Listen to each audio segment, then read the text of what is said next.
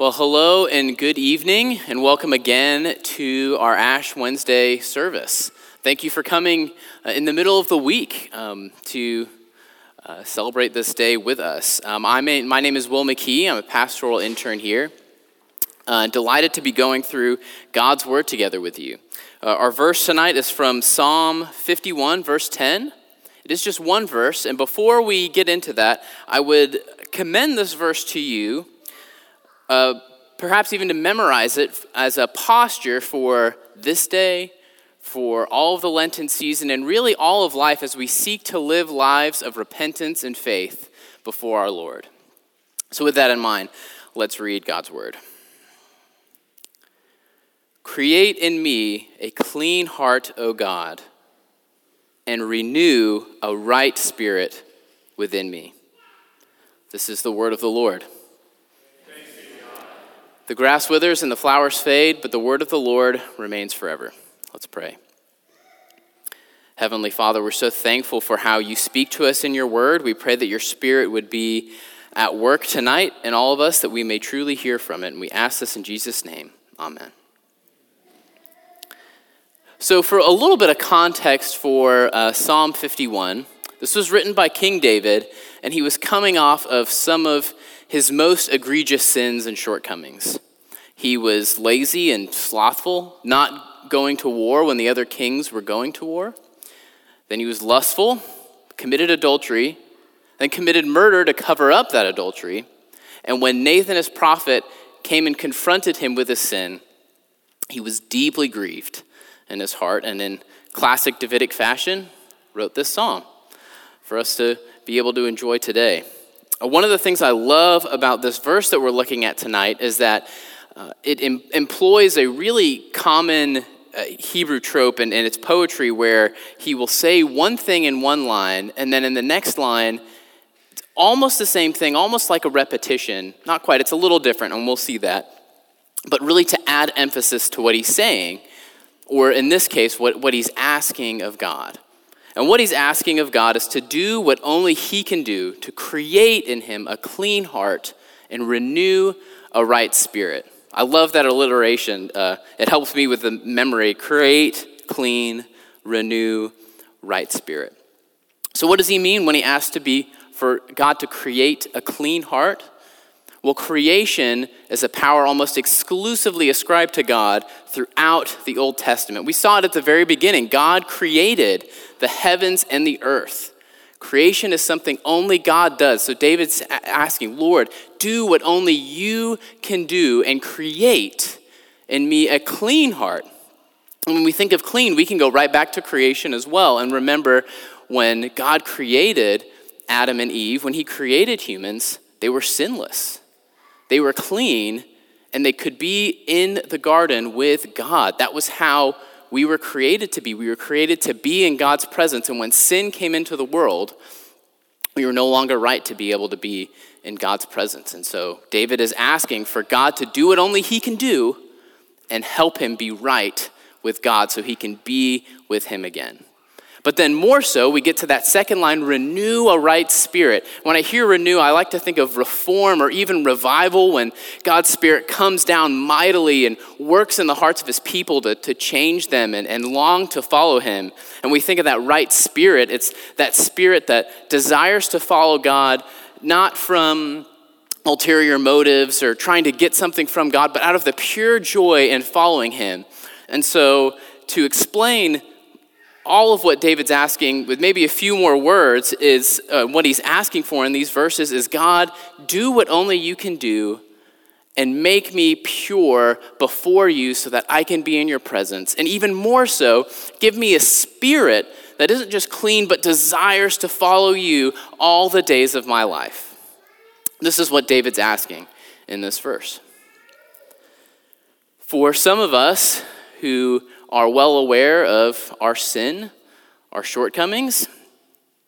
Hopefully, this verse gives you great comfort knowing that even someone uh, as great as King David uh, needed the Lord's help to be made right before God. Or maybe others of us, who, like me at times, are often prideful in, in who we are, and we think, well, we do, I do some good things, and I I definitely haven't done anything as bad as what David has done in here. But the reality is, and, and the Bible tells us, that no one is righteous, not even one, and all have sinned and fall short of the glory of God.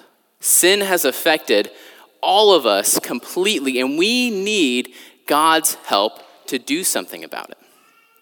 And so, what, what do we do about it? Well, actually, we can start uh, just looking in our order of worship. There are some great things to do right in there. I encourage you to actually, if you want to keep that for the Lenten season, there's prayers, songs, scripture reading. All of those things are great things. Uh, even today at our Ash Wednesday service, you'll have the option, if you would like, to have a, uh, imposition of ashes, which is a great reminder that from dust we were created and to dust we shall return. And all of these things, they're, they're outward signs and expressions, but they're all designed at changing an inward reality. So all of those things are great. And if you're thinking about praying more or reading the Bible more during, during Lent, all of those things are great. But remember, they're designed to affect an inward reality of humility and repentance before the Lord. So we can, like King David, we can pray this prayer and ask, Lord, create in me a clean heart, O God, renew a right spirit within me. We can do this prayer in humility. And what will happen? Well, we know what will happen because of what Jesus has done. This is the beauty of us while in the liturgical calendar we're looking ahead to Easter, we're already on this side of the cross and we know what's happened and we know what Jesus has done. See, Jesus has all the power to do all of this. Let's start with create. In the Gospel of John, God said in the beginning, or John says, in the beginning was the Word, and the Word was Jesus. When full creation power was on display, Jesus was there. So he can create. When it comes to clean, Jesus came to earth and lived the perfect sinless life that we could not live, and then became the once for all perfect sacrifice for us on the cross so we can be made clean. And when it comes to renewing, we know He has the power to revive us in the deadness of our sins and bring us to new life because He defeated the power of sin and death by, on the resurrection on Easter and furthermore, he ascended to the right hand of the Father so that the Spirit could come down and work powerfully in us to do even more than we can ask or imagine. And it's in fact the Spirit working in us already that gave us the hearts to have the faith and repentance to turn to Him and desire to turn to Him in the first place. So, friends, Jesus can do this. Jesus can create in us clean hearts and renew a right spirit within us. So the question is will he?